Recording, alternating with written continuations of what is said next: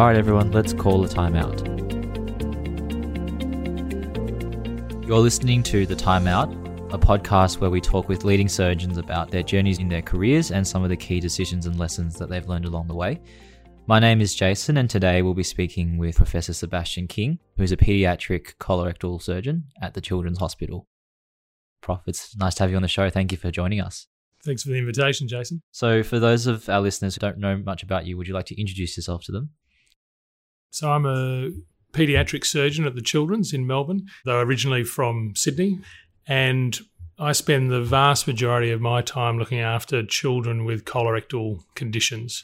Certainly wasn't something that I anticipated at any stage through my medical school training or even my early years as a as an intern and a resident. Um, but it's something that I've ended up doing, and now I spend probably ninety percent of my elective time looking after children with complex colorectal conditions. So children born with congenital conditions or children that develop complex colorectal conditions later in life that's my elective work, but I still uh, function as a general paediatric surgeon. So, for that part of the on call service, and so look after patients that uh, come through as part of our trauma service or our thoracic patients or our oncology patients.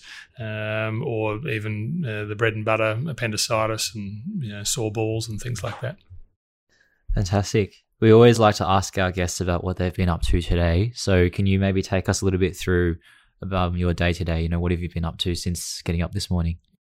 Yeah, so obviously it's a it's a slightly unusual time at the moment with COVID, and my wife and I, my wife's an immunologist at Royal Melbourne, and uh, academic researcher at WEHI.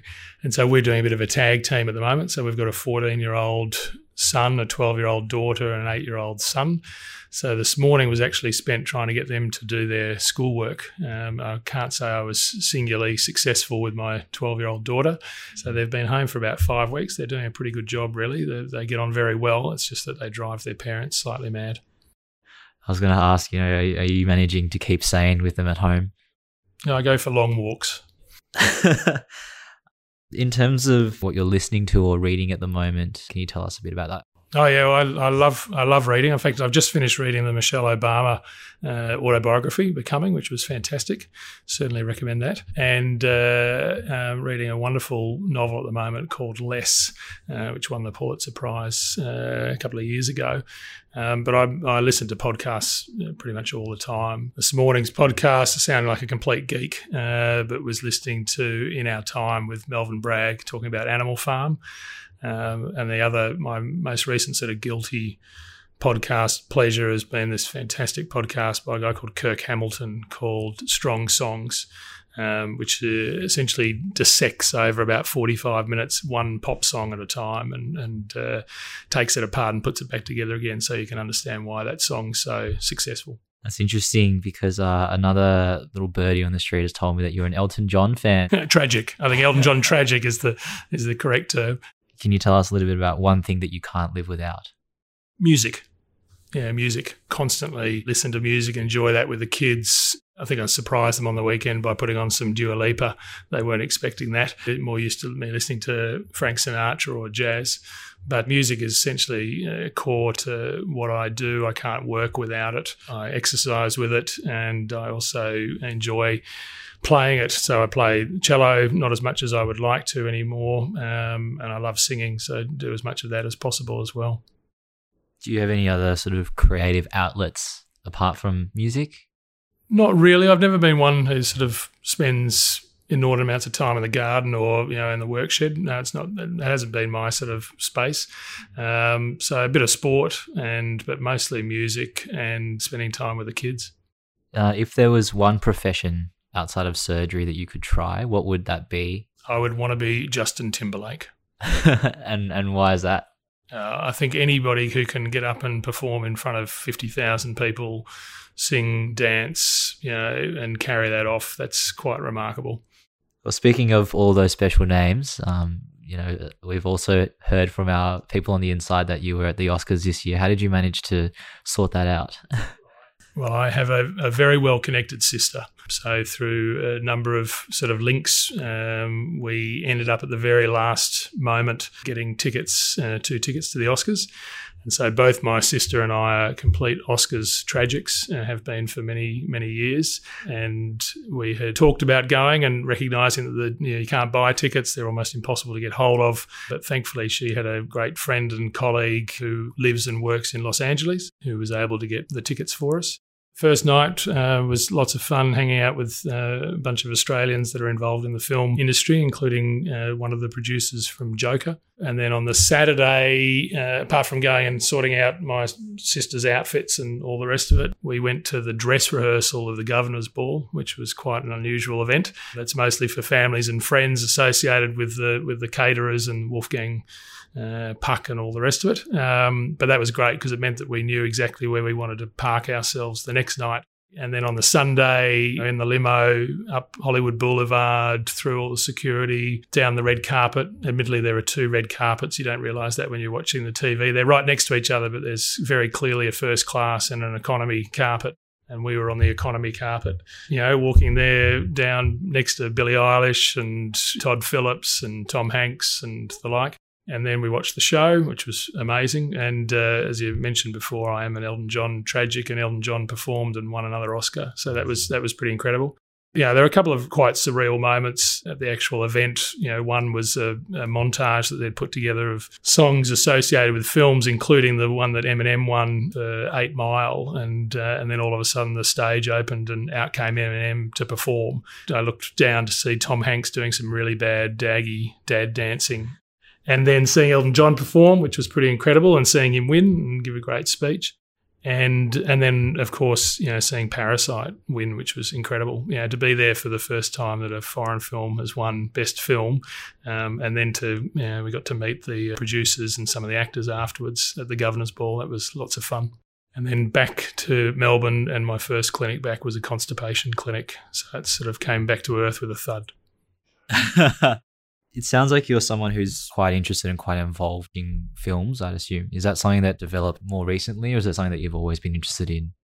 No, no, I've been addicted to films from a very early age. Um, but no, certainly films is something that I love to do, to watch, to dissect. Um, and certainly now that the kids are getting older, you know, reintroducing or introducing them to all these classics of the 80s and the 90s. Um, and now that my eldest is getting uh, that much bigger, being able to start to watch films with him that I watched with my dad many, many years ago.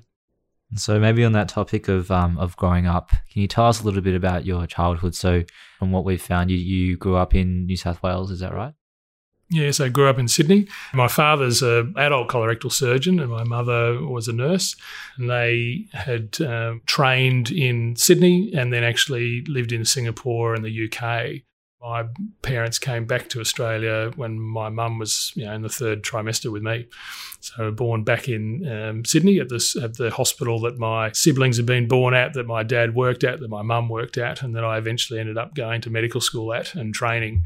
So uh, at St George in Sydney. So yeah, so I grew up in Sydney um, and South Side, and uh, went through school at Sydney Grammar finished there. And in those days, you could get directly into medicine. Um, that was the sort of usual intake. And so I actually took a gap year, went overseas for a year, needed to uh, to get away and take a bit of the pressure off after the year twelve, and then came back and went into medical school at uh, UNSW, and then finished there uh, in two thousand.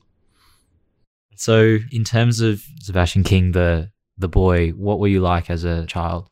Constantly in trouble, which won't surprise some people who know me. Threw myself into lots of things, so lots of music, um, lots of sport, but particularly music. So that was both at the school where there was fantastic music at Sydney Grammar, but also Sydney Youth Orchestra and then national music camps and tours with that. Sydney Grammar was pretty fierce in terms of the academic side of things. They pushed you pretty damn hard to, to work and succeed. And I had uh, an older brother and a sister and a younger brother uh, who were all sort of in that same milieu yeah, and then and then as I said, it was great to get away for a year, and you know went and worked at a, a boarding school just outside Oxford, and had a great gap year, um, teaching and tutoring, and doing lots of sport and lots of music and drama. Were you more sciencey, mathsy inclined, or were you more sort of on the humanities side? No, no, very much the maths and science, and I think that the maths and music going strongly together. So did all of the the various grades through school and through AMEB to do the music for the HSC as well, and then continued that both overseas and then uh, back in Australia. So took my cello with me to uh, my gap year and taught over there and performed and got to do a whole lot of fun things like you know performing at the Edinburgh Festival and you know, getting really stuck into to that year um, with the cello and then bringing it back here and, and taking it everywhere. You know, when we speak to all of our guests about a certain moment when they realize that, okay, medicine is something that I wanted to do. For some people, it's watching a teacher tend to one of their classmates' injuries. Others, it might be like an injury that they've experienced themselves and interacting with a surgeon that way. Did you have a moment like that, maybe in high school or in the early years of medical school? because I grew up with both my mum and my dad being in the medical field, it was just part of life. But I certainly thought from, from about 13, 14 that medicine was something that I was interested in doing. I certainly didn't think that I wanted to do what my dad did in terms of adult colorectal. Um, so it is unusual I've ended up doing peds colorectal, though they're very different specialties. But the thing that really sparked the enthusiasm for me, particularly towards pediatric surgery, was I, I was very privileged to be able to spend a week as a work experience student when I was 16 at the hospital where my mum and dad both worked and the senior surgical registrar who had worked with both of them was uh, given the task of looking after me for the week. He uh, made sure that I got in to see all manner of different theatres. So I did, you know, got in there, saw liver resections through to orthopedics, through to breast and endocrine, some colorectal with my dad. And then, but the Thursday morning, I can still remember it as clearly as anything, I spent the morning doing paediatric surgery. And so St George is a large adult teaching hospital, but it has a, a pediatric surgical uh, consultant presence where they come in once a week to do minor cases. And so I got to spend the morning with a, a, remarkable surgeon by the name of Ian Kern, who was the senior surgeon at Sydney Children's. And what really blew me away with him was one, that he was lovely to me, uh, which was great, but two, how lovely he was with the, the staff, how nice he was to the families, how much he cared for the patients and the children that he was looking after, and how, even though he was in his late 50s, early 60s at that stage, he was still so enthusiastic about what he did. He loved his work. He loved the embryology associated with the conditions that we were looking after. He saw a purpose in what he was doing. Um, he was happy to teach. And I thought, wow, if I can model that, then that's going to be a fantastic way to, to have a, a career. Because I had seen through contact with my parents many surgeons in their at similar ages who were nowhere near as enthused anymore with their work for various reasons. And uh, I think that Ian Kern's enthusiasm was was infectious. I decided then, age 16, that paediatric surgery was what I wanted to do. And there have been very few moments uh, over the coming years where I've vacillated from that. So it seems like from quite an early age compared to the rest of us, maybe you had this drive to become a pediatric surgeon.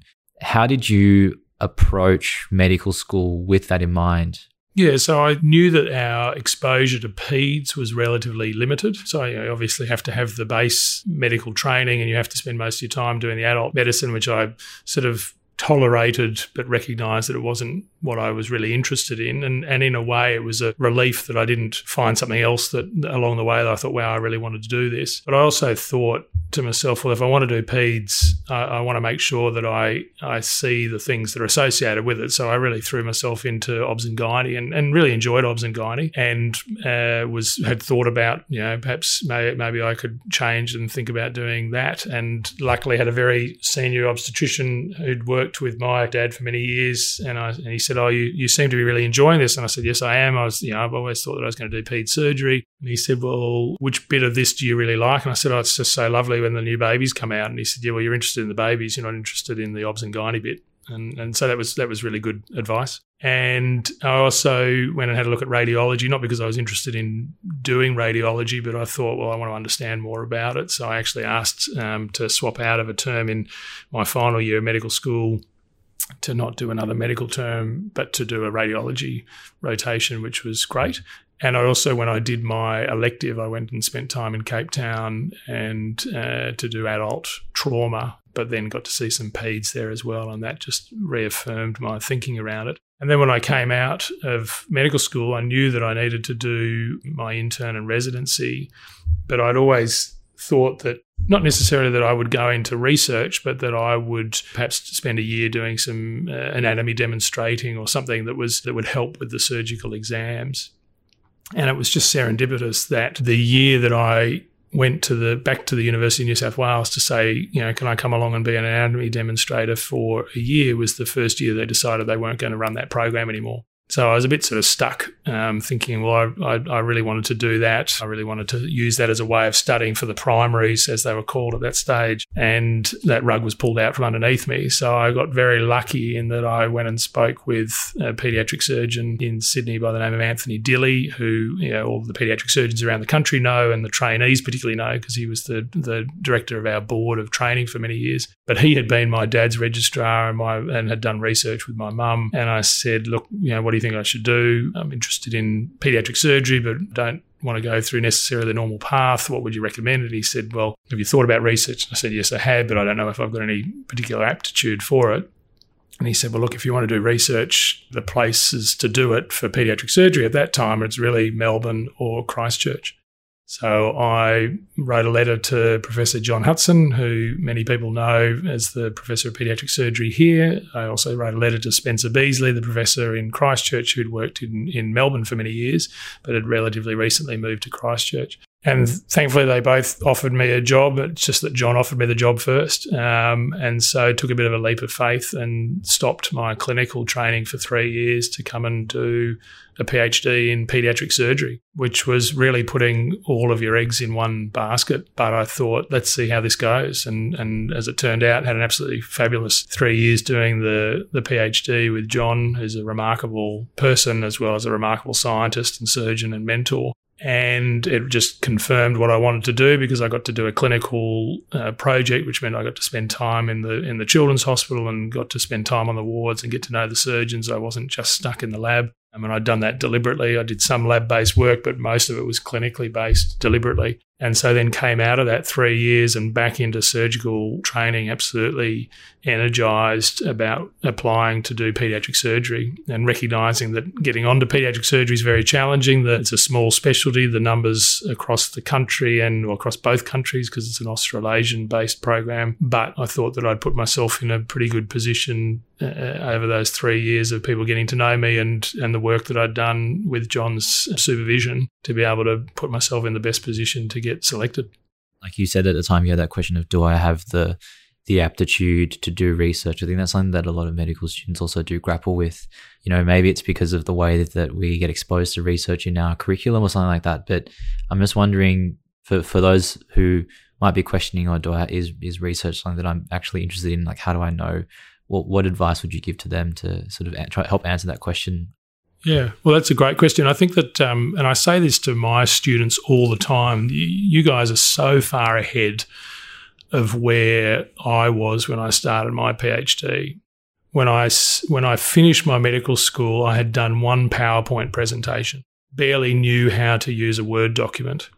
So when I started uh, my PhD, that was all a very steep learning curve, uh, learning even how to save documents, and I just we just hadn't been particularly computer minded, and so that takes a lot. That, that was quite a lot of the stress of the first three to six months of the PhD was right. How do I actually? What are the logistics of doing this? So there's an element of that that that's taken away by the fact that you are all so much more computer savvy than than uh, than I was, and most of us were at that time. You also have a great opportunity through the University of Melbourne. I think the MDRP project, the program is fantastic from that point of view because it really does give everybody a taste. And some people will love it and some people won't, and that's fine. But but it's it's, it's enough of a time to really sink yourself into one good project potentially. But at the same time, if it's not for you, then it's not for you, and that and that's that's great because it's better that you've found that out.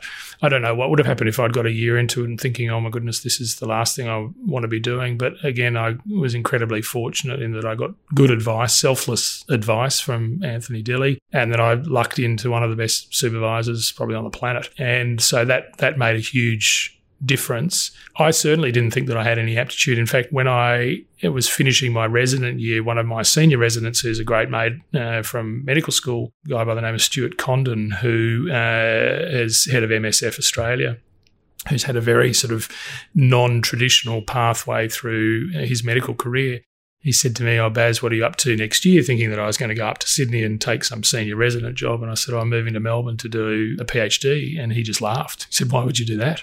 You, know, you, you won't be able to do that. And I sort of laughed with him. I'm like, Yeah, it's a bit of a joke, isn't it? But uh, as it turned out, it worked out reasonably well.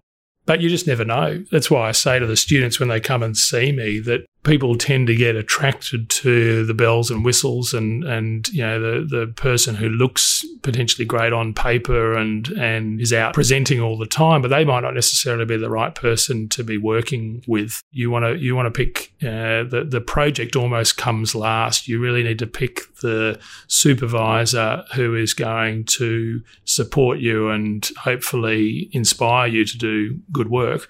And uh, certainly know that at the moment with the covid I like the personal interactions that I have with my students on a sort of essentially almost daily basis. And um, and so it's a bit unusual to have to be doing that remotely, but at the same time, you can continue to supervise and support people even through these sort of unusual times. But I think if the there are now so many more options in terms of being able to get into research, you know, you in terms of the master's courses that are available. So one of my current PhD students is doing a fabulous job. She did her master's of surgical sciences through University of Edinburgh. I helped supervise her through that, and that was mostly coursework with a bit of with a bit of um, original research. And so that was a great way for her to be able to see, yes, this is something that I'm actually really interested in doing and persevering and going on and doing a PhD. One of my other current PhD students who's just started this year was one of my MDRP students, you know, two three years ago, and uh, has a real aptitude as well. So you just never know. You know, growing up in a in a medical family, particularly with a dad who's a colorectal surgeon at the time, I'm wondering as we sort of start moving into the early stages of your career, seeing your dad, and I'm assuming he would have been quite a busy man. What lessons or what things did you kind of take away from growing up in that environment? Yeah, so um, Dad had also been very interested in academic colorectal work. So had worked with a guy called Bryan Brooke in London in the early 70s, who was the professor of at St George's uh, in London. To this day, people use the Brooke ileostomy. So when we form an ileostomy, that's the Brooke ileostomy. So Prof was a remarkable polymath um, who'd been a rower and a poet and a painter. And so my dad worked with him as a Commonwealth scholar for a year. Prof had done a huge amount of work on IBD, so was a friend and colleague of Burrill Crohn. And so when my dad first came back, essentially fully intending to do and have an academic role, but got very busy clinically for a number of reasons. One, um, just because of the times, and two, because he had a number of senior colleagues who were unwell that all of a sudden he assumed their practices. And so therefore he didn't get as involved in the academic side as he would have liked to, I think, and all of a sudden was very busy clinically. He got very involved with administration, so ended up being the chief of surgery at St George and many many other roles, and still is active from a political point of view. But I think that I saw that the academic side and that mixture of the clinical and the academic is what keeps academic surgeons interested and engaged and involved. And if you're feeling like you are making a difference, not just to the patient in front of you, but to the, the many patients to come, uh, both locally, nationally, internationally, then that's something that makes you feel very good about the work that you're doing. And so I think that I, that's one of the lessons that I saw, not only from my dad, but then my mum, who moved out of clinical nursing and did a Master's of Public Health and for many years ran the surgical research for the Professor of Surgery at St George, that that can have a profound impact on patients around the world. And I think that uh, over the next 10 to 20 years, that that's how I will feel about the work that I'm doing, surrounding yourself not only with bright young students with novel ideas, but also seeing that the ideas that you've worked hard to put into practice, you know, what impact that can have um, in not only you know, your clinical practice, but practice elsewhere on that point that ideas are a lot more powerful. They sort of extend beyond the ability of, say, one one surgeon or one clinician to impact however many patients they serve. Their, their ideas and the research has a much greater impact than that. In terms of those ideas as well, you also talked about this situation at the end of your residency year when one of your friends at the time said, you know, why, why would you go and do research? I'm wondering in, in those moments, how do you make those decisions to continue research or not? Did you feel like it was a really big gamble that you were taking essentially? Well, there are a number of factors that play there. A fiance at the time, now wife, we'd got engaged with a plan that essentially we were going to stay in Sydney. And then all of a sudden I was saying, well, why don't we move to Melbourne? And so we moved to Melbourne two weeks after we got married.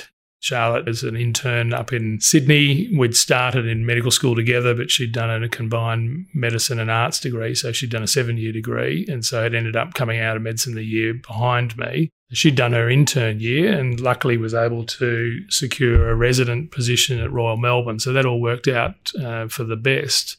But it was a bit of a leap, certainly a leap financially. The first year that I came down here, I was earning twenty thousand dollars, so that was a drop from what I'd been earning as a as a, a resident. So thankfully, Charlotte was able to support me through those three years, and eventually I ended up with a college scholarship and then an HMRC scholarship. So there was more money coming through, but for that first year, I was very grateful to the fact that John had been able to find some money for me certainly the first three, six months of the PhD was a bit of a struggle in that even though John, you know, is an incredibly supportive mentor and supervisor, you know, he wasn't there to hold your hand.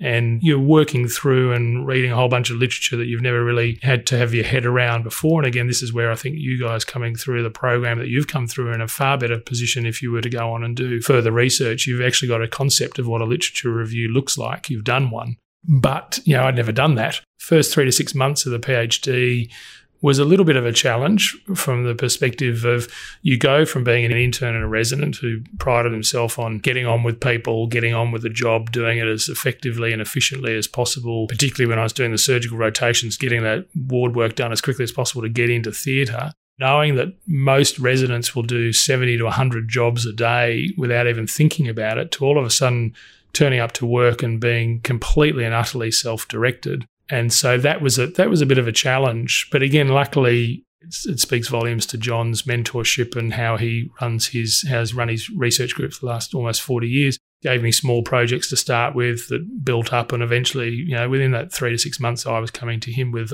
ideas for projects and off we went. I got very lucky in that i came into a group that also had a number of other students um, and one of my dearest friends to this day jonathan sutcliffe who's a peds colorectal surgeon in leeds in the uk and jonathan sutcliffe and i were desk partners and we had an absolute hoot that made a huge difference. And again, it's one of the things that I say to the MDRP students when they come and see me is that to ask around to the students, you know, over the last couple of years about what which research groups people have enjoyed being in because they need you need to be around with other people who are in that group and so that you can band together um, and be in it together and so that when things are tricky as they are say for example at the moment that you've got a cohort of, of colleagues that are that you can rely upon and lean on and have a laugh at and and you know laugh at the boss's idiosyncrasies which is an important thing to be able to do sort of quite interested in in that sort of first three to six months, particularly when you're thinking, oh, maybe this might not be the right thing for me.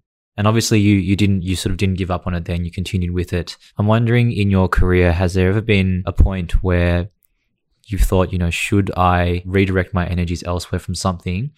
And if so, how did you make that decision? Yeah, um, it's a good question. I don't like to give up on stuff, and I and I was lucky in that I enjoyed 95% of my research time in those three years. There were a couple of projects. There was one project in particular that just really, really didn't float my boat. And so in the end, I let that fall away because I had more than enough for my thesis, and that was fine. But I think in that first three to six months, trying to have a little bit of structure around what I was doing helped. And it just took me a little while to get that sorted in my head about how, how that, what that was going to look like and what was I trying to achieve and how I how that worked with having other people in the unit as well. And so that just took a little while to get there. Certainly the closest that I've come in terms of, you know, do I need to redirect from a career perspective came a little later after the PhD. Charlotte and I went to New Zealand for a couple of years, went to Christchurch for clinical work for training, had, a, had an amazing two years there, and were due to come back and thought that we were going to be going to one state. And then at the last moment, got I got sent to a different state because of the training board and the politics of the time of the training board. And that was probably the closest that I got to thinking, you know, do I really want to be doing this? I'm, I'm a bit over being pushed around. You know, I'm in my, at that stage, early 30s, reasonably grown up.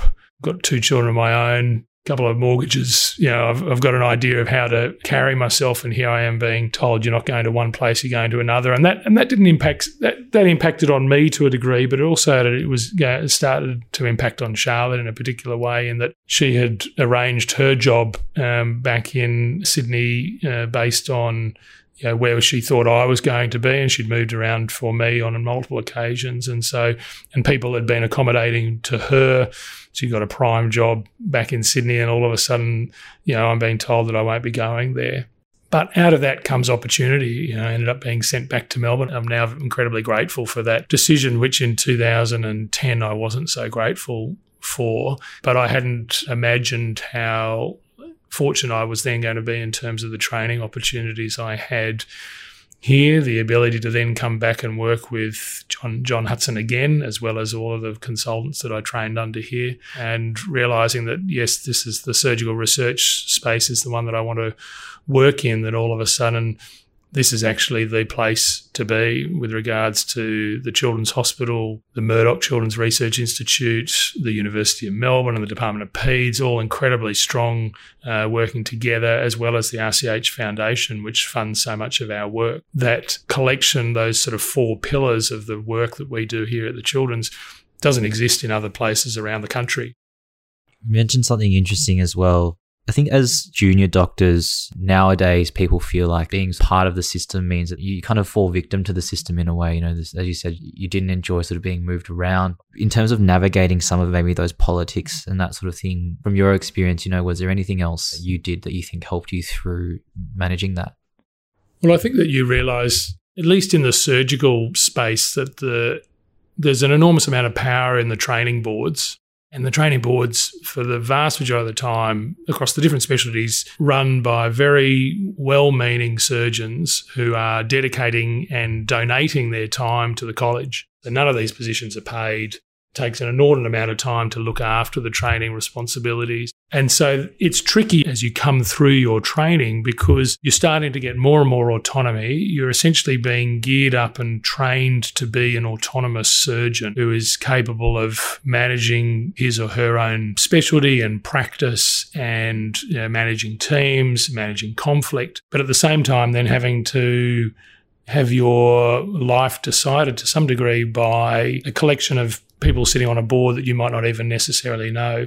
It becomes particularly tricky if you've then got partner who is working and trying to juggle that work. And now that work might be medical, it might be teaching, it might be anything. And obviously there are some professions and jobs that are easier to move around than others you know, my wife at least understood what it was like to go through exams. You know, she'd sat her physician's exams and then come back more and sat her pathology fellowship as well.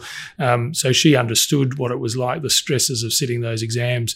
But at the same time, if she hadn't been moved around by me, she probably would have stayed in the one state and maybe even stayed in a couple of hospitals. Um, so those sort of pressures that come to bear can be can be challenging in terms of um, the reflections from that, again, I'm a very positive person the majority of the time, and you just never quite know who you're going to come across because of those interactions. And if I hadn't been sent down here, I wouldn't have ended up training with one of my best friends now, who she and I sat our exams together and pulled ourselves through the exam together, which was you know a, very formative experience. Um, so you just never know what's what you're going to what's around the corner from that point of view. Yeah, I think hindsight is always twenty twenty in those in those situations, isn't it? So you finished your PhD in 2008. You started on the training program after that. Yeah, I finished the research time uh, end of 2005 6. Finally got around to graduating in 08. But I applied and got onto the pediatric surgical training program in 2006, which was great. Got on the first year that I applied, thank goodness. And then in those days, you were sent away for a couple of years to do general adult um, so I had some fantastic rotations in vascular and uh, head and neck and colorectal and upper GI, but trained in Wollongong, trained in Sydney, trained in Tweed Heads. And then I started my ped surgical training in Christchurch. So I had two years in Christchurch before coming back to Melbourne. and then worked briefly as a locum consultant before I then went and did my fellowship at Sick Kids in Toronto. And again, that position, you know, Sick Kids is one of the four or five sort of best known children's hospitals in the world. It's got a, a fantastic reputation, particularly in general surgery. It had been many years, almost 30 years since an Australian had been to Sick Kids from our service, uh, from, from paediatric surgery point of view. And that was John Hutson. John, you know, I said to John, oh, about five years before I went to Toronto. As you know, I'm a bit of a planner. I wanted to go to I wanted to go to Canada, and so he, through his amazing connections, reached out to the chief at the time, a guy called Jack Langer, said you know that he had somebody that he thought was worth taking. With the combination of them plus my training here under John Hutson and others, that's really where my um, interest in the in the colorectal space was uh, formed. Yeah, I think what's quite interesting as well is that completing your your training and then doing your fellowship that's all quite recent for you compared to I guess some of the other guests that we've spoken to. Got slightly more grey hairs than me. Well, they've been consultants for a long time, and I think that the training environment that they went through is a little bit different to the one that you've gone through. So on that point, I guess maybe more of a pragmatic question. You've mentioned that you have a tendency maybe to plan things and to think ahead. Um, when you're facing a, a task like studying for the college exams, or even you know as a medical student thinking about your own studies, what's your sort of mindset, or how do you approach that hurdle? I can't say I was the greatest student at university. There was too much other stuff going on. And it's interesting because, you know, I knew quite a few, you know, very high achieving medical students who um, perhaps haven't kicked on into their clinical career as much as you would have anticipated for a number of reasons. One, because they were, you know, incredibly bright, but not necessarily able to interact on a more human level. And some who loved the control and the uh, of being able to collect all that information, but the sort of slightly haphazard approach of clinical medicine just didn't work for them. If I think about how I I sat my fellowship exam, I had a very singular focus, and that was I did not want to sit it twice. Um, and so that what that meant for me was a long lead in of preparation. But I thought I'm surrounded by incredibly committed talented surgeons who have all SAPS exam. Everybody's gone through this experience essentially, and who all know what it means to pass this and what it means for not only you professionally, but for your family and for the friends that have sort of been supporting you through that process. And so, therefore, that was a real driver for me. On top of that, we, by the, the year 2012 that I sat my exam is a complete blur, really, because we had, by that stage, we had a six year old, four year old, and a newborn. And both my wife and I sat our, you know, Charlotte was sitting her second fellowship. She was sitting her um, pathology fellowship that year. So she and I sat our fellowship exam four days apart. And it was the support of the, um, it was the work that I'd done the year before uh, in terms of writing my notes and getting the, getting my head around the syllabus and preparing myself. But you can learn the syllabus without necessarily being ready to sit the exam because you haven't put it into practice. You haven't thought about it. You can regurgitate details, but you can't necessarily think about it as a consultant. And that's what they want. They want a junior consultant to be, to be sitting that exam but then surrounding myself with the expertise of the of the surgeons that I now work with here meant that I had such fantastic sounding boards that I could take that knowledge and say, well, this is what I've learned, and they could say, yeah, that's what it says in the books, but this is what it really is like in real life. For those of you who are sitting there thinking, well, maybe I've taken it a little lackadaisically through medical school, there is hope for you. And you get to the end of your intern year and you've forgotten 90% of what you learn at medical school, but you've learned a huge amount of other things that are practical and the skills that you actually need as a junior doctor. And so that's why I'm, you know, I wouldn't I wouldn't be too worried if you, you haven't necessarily knocked it out of the park all the way through medical school. Yeah, I think because a lot of medical students are quite compulsive planners. I mean, I guess one of the attributes that gets people into medical school in the first place is that they're able to have a long term goal and break that down into steps and then they execute those steps. I'm, I'm wondering a little bit about this idea of what's in the books is different to what you learn in, in real life. And as a medical student, how did you or how would you recommend for us to maximize those opportunities to learn stuff, quote unquote, as they really are and not just by reading a book? There are some some of you who will have just an innate clinical acumen who will see something once or twice or have read about it once or twice and just be able to see that patient and say, yes, this is what this patient's got, or this is a, the ability to spot a sick patient versus a, you know, a not so unwell patient. But for you, in terms of as an intern and a resident and coming into that, the most important thing is to take that book knowledge that you've got, regardless of the level that it is. Hopefully, it's sufficient that you've you know got to the end of your medical school, and then really throw yourself into the clinical side and and just have an open mind and have open eyes and ears. And the vast majority that you will learn from a ward perspective will be from the senior nurses. It's not going to be from the resident you know, who's running around desperately hoping that she or he doesn't upset the registrar who's desperately running around hoping that she or he won't upset the fellow and on it goes. It'll be the nurses who have seen it and done it and over and over and over again and have got the nuances and, and because they're the ones that spot the sick patients. If you think about it as an intern and resident, the phone call doesn't come to you from another intern or resident to say the patient's sick, it comes from the nurse. Then having the sort of strength of ego to be able to say, well, I got that wrong. Not having the rigidity of ego, but having the strength of ego to be able to say, okay, I got that wrong, but how can I learn from that interaction and going? And so I'd go to the nurses and say, you know, what did I miss? But being able to recognize that you don't know all of those answers. And that's the same as being a, a consultant surgeon. I've had a patient in the last two days where we did a, a beautiful operation on Thursday, and that child needed to go back to theatre on Saturday, and a colleague needed to take them back because they were unwell, completely unexpectedly. And that really weighs on you. You have to be mindful of surgeons where that doesn't have an impact on them because they're a worry. So I don't know if that's answered your question, but in, in terms of just having that uh, open mind and recognition that you won't know everything, but also knowing who to ask and recognizing when you've got it wrong. It's really important to to recognize that, to to acknowledge it, and to try to learn from that. Yeah, I think the key message that at least I'm sort of hearing from you is sort of having the humility to acknowledge that you don't know everything, and also the willingness to learn from that as well. Um, maybe on that theme, in your career, have there ever been times or moments where things haven't gone right? And how did you how did you manage that situation? Yeah absolutely. If you interview anybody who says that hasn't happened uh, they're not telling you the truth because complications happen all the time. And the more the more operations you do and the more complex operations you do the more likely they are to happen and the tricky thing about complications is that complications might only be 5 to 10% of your patients, but they take up 90, 95% of your time. And they take up not only your time in terms of uh, the time on the ward and dealing with the, with that complication, but they also take up your mental space and uh, how you process that. There are different aspects here. There's the, you know, if we take the case of the child that I was talking about just before, I can't think of anything that we did during that operation that was wrong that we would do differently. Um, so that's they're really difficult complications to to get your head around because you're sitting there thinking, well, you know, we came out of that operation thinking, you know, I said to the registrar afterwards, it's really nicely done, well done. It's a difficult operation. You know, it's a, it's one of those operations that that defines pediatric surgery.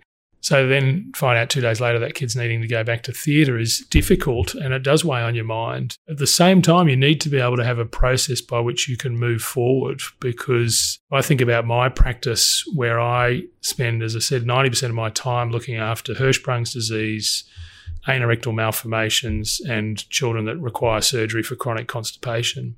If I stopped or was unable to operate again on a patient with Hirschsprung's disease after a significant complication, then all of a sudden I'm going to be running out of patients to care for pretty soon because I've got a relatively narrow base of, of conditions that I, that I subspecialize in. But the most important thing is is um, to think, okay, well, what can we learn from from the case? Because you just don't want that to happen again the most important thing in this situation is to not run away from that. And one of my senior surgeons many years ago said that essentially there are a couple of types of surgeons when it comes to this. And there's the surgeon who has a complication and can't be seen for dust. You don't want to be that surgeon. You want to be the surgeon who, if they have a complication, you know, is seeing that patient two or three more times than usual. And that might be two or three times a day uh, when they're recovering from that complication. Prof, we also know that in terms of things that you believe in, one thing is advocating for women in surgery and equality in surgery. I suppose that I I recognise that I have been in an incredibly privileged position. My mother was actually um, did better in the leaving than my father, and wanted to do medicine, um, but was told by her father, who was a GP surgeon, that she should go and do nursing because she'd be taking the position of a good man. So she didn't do medicine. And so uh, my mother has always been very strong advocate for women within medical practice. My wife is a, a physician and has worked very hard whilst juggling more than I have with our three children. And not only juggling, but um, it's like juggling chainsaws and bowling balls whilst doing a PhD, whilst doing two fellowships. So has has you know achieved remarkable things. But I do think that so much of what we have within the surgical training is it is difficult for women because obviously by the time most women have got into surgical training, they are right in the middle of childbearing age group. And so I think that it's our responsibility as trainers, as people that work within an institution to support those women to be able to have the children when they want to have them, to be able to then come back into training as appropriate.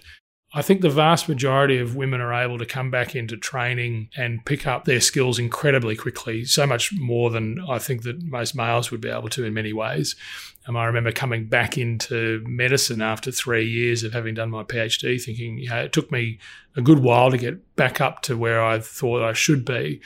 Yet women do that time and time and time again. So I think it's really important to recognize that they are put into more difficult situations than many people appreciate. And I think then when we come to the end of that training and the consultant positions, it needs to be um, borne in mind. And I know that's not a very potentially popular opinion uh, with some of my colleagues, you know, I had a disagreement with one of my colleagues a little while ago around you know the concept of positive discrimination, etc. And as I pointed out to him, did he not think that he and I had been positively discriminated for our entire life by being white middle class males? Which we have been. There's no doubt about that. It's a very slow process. It's slower than it should be, but I think the college is doing a, a reasonable job. But it's really a, a, responsibility at a departmental and an institutional level. If you think about it, you come into the children's hospital, there's a huge number of female consultants, not necessarily surgical consultants, but female consultants.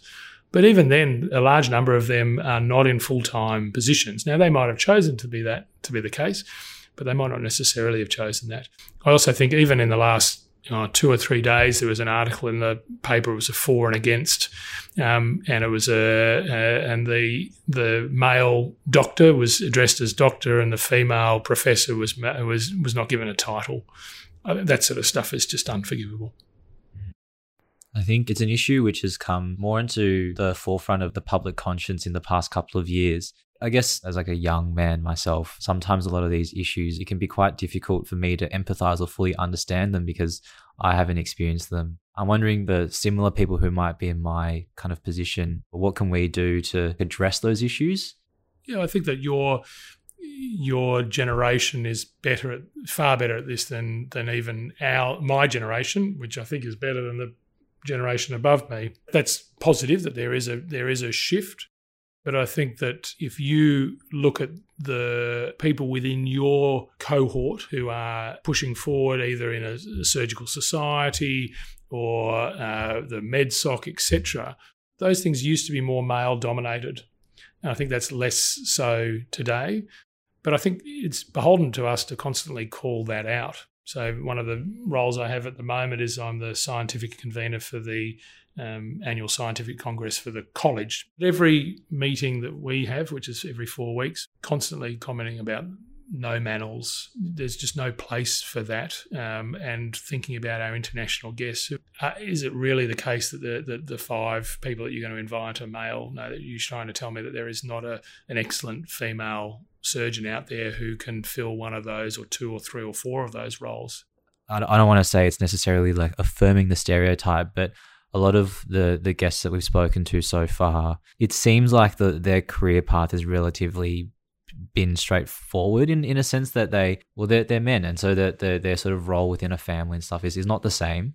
And I think there's just the challenges that they face are, are different. So I think it's important that we I guess start some of the discussion about that issue in this in this podcast and I think it'll be something that'll be really interesting to explore pediatric surgery is very different if you think about the if you think about the gender split within the specialties, at the moment, about 65 to 70% of the PEDS surgical trainees are female. And so that is very different from other specialties, be it urology or orthopedics in particular. And there are lots of reasons behind that, but there's still, there is a significant selection issue so at the moment, um, your clinical role at children's Hospital is that you're focused primarily on children born with anorectal malformations and Hirschsprungs and also chronic constipation. You also established the complex colorectal service at the children's hospital since uh, since sort of working here. A big theme of your career and a lot of the answers that you've given to some of these questions is this idea of collaboration and working with other people. What do you think, in terms of your your way of working with people, makes you an effective collaborator? And how can we be more effective collaborators in, in what we do day to day? Yeah, I think that um, I love collaborating. Um, uh, from a research point of view, I often describe myself as a promiscuous collaborator. I love being in the room with people that are far smarter than me. That's an easy thing for me to do most of the time. And to bounce ideas off other people, to have you know the students that I've got at the moment who are coming up with their own ideas um, pushing me to think, you know, in novel ways. I think that that's absolutely fantastic. Lorne Michaels, who started Saturday Night Live, has one of my favourite quotes where he says that if you're the smartest person in the room, then you're in the wrong room. Um, and that's the way I like to think about how I practice my clinic, you know, my, my medicine, uh, my surgery, and my teams. And so, with the colorectal service, so we've, uh, which is now the colorectal and pelvic reconstruction service, um, that was initially funded through, uh, has had some seed funding through the uh, Royal Children's Hospital Foundation, and then we have in the last year had a, a large injection of funds through the federal government. And for me, that's a very exciting time because this is a collection of patients who have been traditionally not had a lot of attention. It's very difficult to make stomas and incontinence sexy. It's just not. And so it's hard to get families to, so to speak, out of the open about their children's and the and the struggles that they've had. So that's why a lot of the work that I've done over the last four or five years has really been looking at the quality of life for children and the families affected by it. And with that in mind, if I think about how I see our service that we've you know setting up, that that has we've brought in two colorectal nurses we've brought in a psychologist we've brought in a social worker we're going to have care coordination we're going to have stomal therapy we've got data manager and research coordinator. All of those aspects are absolutely integral to providing high quality care for these children in a way that if your child had uh, cancer the thought of them going onto the oncology ward and not having clinical nurse specialists looking after them or particular pharmacists that are used to looking after oncology that that would be madness um, the same way if you go on to if your child's got a cardiac condition here the you know the cardiac coordinators the echo specialists all of those things that, that the cardiology team need to run well um, that's what we need for the colorectal team, and so from a from a collaborative point of view, I love it. And so, for example, when we brought our psychologist into the service, um, the psycho, you know, I joke that the psychologist is for me to keep me sane through this whole process. But there's such an unmet need for these families because they have got senses of guilt, they've got sense of shame, they've got they've they've many of them haven't told their even their extended family that their children have had an operation or have got a stoma bag, etc. And we have changed the way that we run some of our clinics based on the biopsychosocial model that I learnt all about in 1999, uh, but have sort of you know put away and not used as much as I should have, perhaps.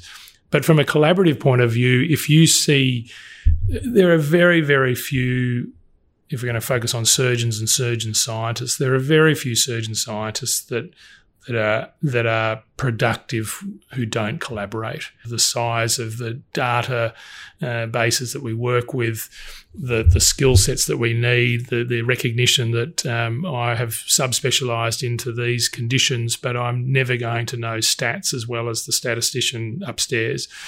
Um, and so, uh, silly to think that um, that the quality of my work and our work can't be improved by bringing people with that expertise in.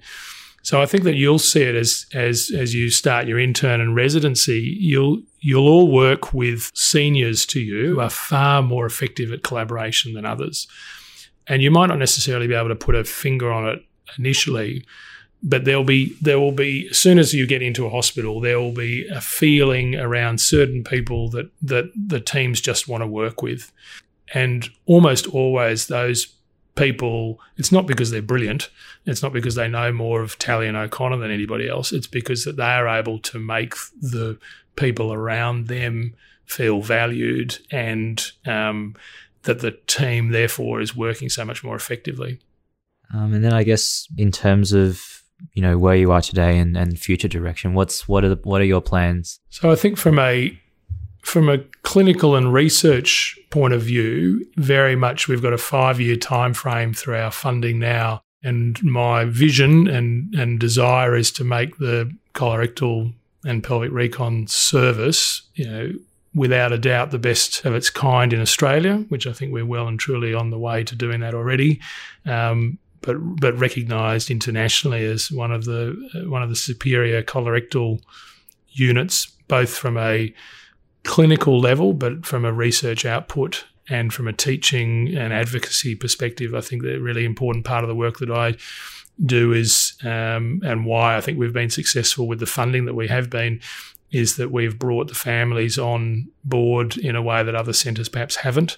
And I think that, you know, constantly becoming a better surgeon. And for me, that is uh, um, having seen more, having done more, better technically, uh, better teacher, um, uh, which would mean then for the trainees that their experience, um, uh, I'd like to think that this is a centre and, a, and a, a, department and a service where people are wanting to come because of what we're providing for them and their training. Um, what what will we find you doing this weekend? Oh, this weekend it's a bit difficult, isn't it? Considering we're all sort of stuck indoors. Um, but uh, my eight year old is a very, I don't know where he's got it from, but he's a very skilled little basketballer. And so he would have normally been playing hours and hours of uh, basketball and club basketball. And so this weekend will be spent down at the basketball court with him doing drills and, you know, getting him just so that he doesn't uh, get behind in his eyes. I guess the, the final question really is, um, you know, so as you mentioned, you're someone who's who's had a really strong vision about you know what what they want to do. And um, not all the listeners um, who are going to be listening to this podcast are, maybe surgically inclined. Um, so maybe just just generally speaking you know what what do you say to the medical students or the junior doctors who don't know what they want to do? I think that's that's going to be the vast majority of people. And that's great. Um, one of the real advantages of medicine is that there are so many different avenues that you can take. And if I think about my good mates from uh, university, uh, they've gone into orthopedics, they've gone into neurosurgery, they've gone into endocrinology. Know, my wife, as I said, has gone into immunology, she's, and she's gone not only into immunology but into PhD, into primary immunodeficiency and genetics. But we've also got colleagues and friends who've gone into being medical reps, who've gone into administration, some who've who've left medicine completely and gone into business and um, sort of management consultancy. So there's lots and lots of different options, and in the end, most people I think select something. It seems to me most people end up selecting something that they are inspired by a collection of people almost more than the actual pathologies associated with that condition. And um, and that's certainly, as I said, been the case for me all the way back to Ian Kern in 1991. And and uh, you know, I said to you a little while ago that uh, he was a man who was still interested in learning, and uh, he has just completed his PhD in his early 80s on subspecialization in surgery. Um, so that gives you an idea of what his mind is like. And um, so I think that for, for those who have haven't got an idea of what they want to do within medicine, there are so many options, um, and uh, you'll end up finding something that really, um, hopefully, inspires you and keeps you interested. Um, I guess on behalf of all the, the listeners, I'd, I'd, like to thank you again, um, Prof King, for your time today. And yeah, um, hopefully that um, you know what we've talked about today provides a little bit of reassurance, um, but also maybe some inspiration as well for for for future doctors like us. So thank you for your time. It's a pleasure. Thanks very much, Jason. Thank you to the team, and and make sure everybody stays as safe and sane in these COVID times. Thanks so much for tuning into today's episode of the Time Out podcast. If you'd like to hear more from us in the future, please consider subscribing to the show on the Apple and Spotify podcast platforms. If you'd like to contact us or have any thoughts that you'd like to share, please do so via our Facebook page, the Surgical Students Society of Melbourne. The Surgical Students Society of Melbourne would like to thank our two major sponsors for 2020 the Medical Indemnity Protection Society and the Department of Surgery at the University of Melbourne for their ongoing support. Please find in the show description a link for the Department of Surgery's e learning module entitled Pathways to Career Progression, as well as two links from MIPS for students. The Surgical Students Society of Melbourne would also like to thank Michelle Andrews, who's the co host of the Shameless podcast, for her support in helping us to put this program together. You can find the Shameless podcast on Apple and Spotify podcasts as well. This episode was produced by Karen Gunatalaki and Alex Grogan. Special thanks to Jenny Pham and Rashan Kari for their help in organising today's guests. My name's Jason, and I hope that you'll tune in again soon.